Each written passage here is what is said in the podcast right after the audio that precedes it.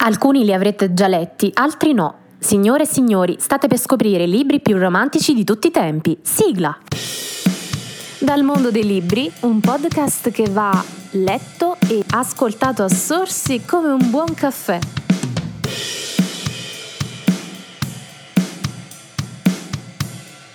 Pare che sia possibile stilare la classifica dei libri più romantici di tutti i tempi e secondo Cosmo, che è un giornale femminile molto molto letto, un sondaggio recente ha stilato appunto questa classifica di titoli e di libri molto molto romantici che sono i più letti in assoluto. Scopriamoli insieme. Al primo posto c'è Orgoglio e pregiudizio di Jane Austen, eh sì, l'inguaribile romanticismo della storia che vede protagonisti Elizabeth Bennet e Fitzwilliam Darcy è un intramontabile capolavoro. Al secondo posto, Cime tempestose di Emily Brownie. Come dimenticare la rovinosa passione tra Heathcliff e Catherine? In questo romanzo avvincente, un po' dark, ambientato nella borgheria inglese del 1801, c'è di tutto: amore, violenza, crisi di nervi, soldi, vendetta, morte, fantasmi. Grazie al cielo, però, Emily Brownie chiude la narrazione con una sorta di speranza. Al terzo posto, Romeo e Giulietta di William Shakespeare, l'intramontabile, tragica storia dei due due figli di fazioni avverse che si innamorano e alla fine muoiono per amore. Sempre nella top 5 c'è una delle sorelle Brony, Charlotte Brony, con Jane Eyre.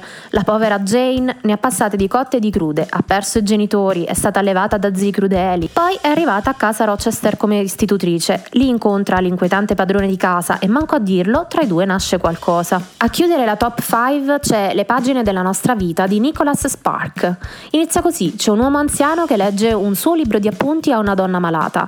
La storia che racconta, ambientata nel 1946, è quella di un amore contrastato tra un giovane operaio di nome Noah e una ricca fanciulla di nome Ellie. Poi c'è Persuasione di Jane Austen. La nostra Jane torna a colpire con un altro romanzo, dove al contrario del padre e delle due sorelle che se la tirano per via dei titoli nobiliari, Anne Elliot è una ragazza con i piedi per terra, per la quale le persone sono tutte uguali. Tempo prima la povera era stata costretta da un'amica di famiglia a rompere il suo fidanzamento con il capitano Frederick Wentworth, il cui pedigree non era all'altezza di quello di Anne. Alla fine della storia i due piccioncini si ritroveranno, ma come nella migliore tradizione austeniana, nel frattempo ne saranno successe di tutti i colori. Al settimo posto c'è Anna Karenina di Lev Tolstoi.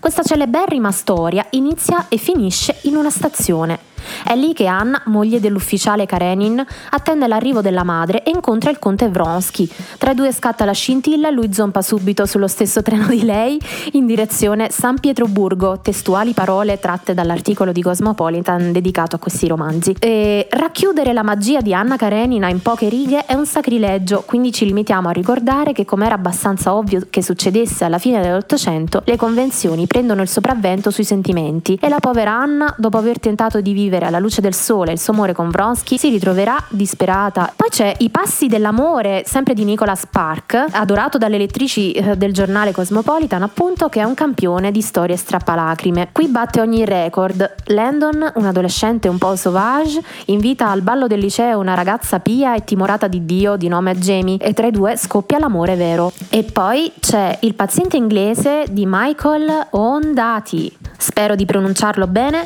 e chi non ha letto il libro avrà sicuramente visto il film, uno dei più premiati della storia del cinema, con eh, il paziente inglese che è un reduce di guerra con il colpo e il volto completamente ustionati. Si trova in un convento abbandonato in Toscana, accudito da un'infermiera che legge per lui. Poi c'è un altro libro molto interessante, 1Q84 eh, di Murakami Haruki, e non so se si pronuncia appunto così il titolo, spero di sì, all'interno di un romanzo complesso ambientato tra la Tokyo del 1984 e un universo parallelo, si dipana la storia d'amore tra Auman, istruttrice di autodifesa, e Tengo, eh, aspirante scrittore. Il destino li farà rincontrare e con stupore scopriranno che il sentimento non è affatto svanito. Poi c'è I segreti di Brokeback Mountain di Annie Prull e racconta di due rudi cowboy che costretti a trascorrere un po' di tempo da soli nelle desolate praterie del Nord America si innamorano. Non c'è proprio l'happy end, ma la storia in effetti è estremamente romantica. Poi, poi c'è L'amante di Lady Chatterley di Laura Lawrence, rifiuto delle convenzioni sociali, amore e sesso. Eh beh, questi sono gli ingredienti che hanno reso la storia della passione tra la malmaritata Lady Constance Chatterley e il rude Oliver Millers, che lavora come guardiacaccia nella tenuta del marito, indimenticabile. Poi c'è La morte a Venezia di Thomas Mann. A questo punto io mi sto chiedendo quanti di questi libri abbiate già letto. Me lo scrivete nei commenti, vi ringrazio tanto. Questo racconto lungo di Thomas Mann, pubblicato nel 1912,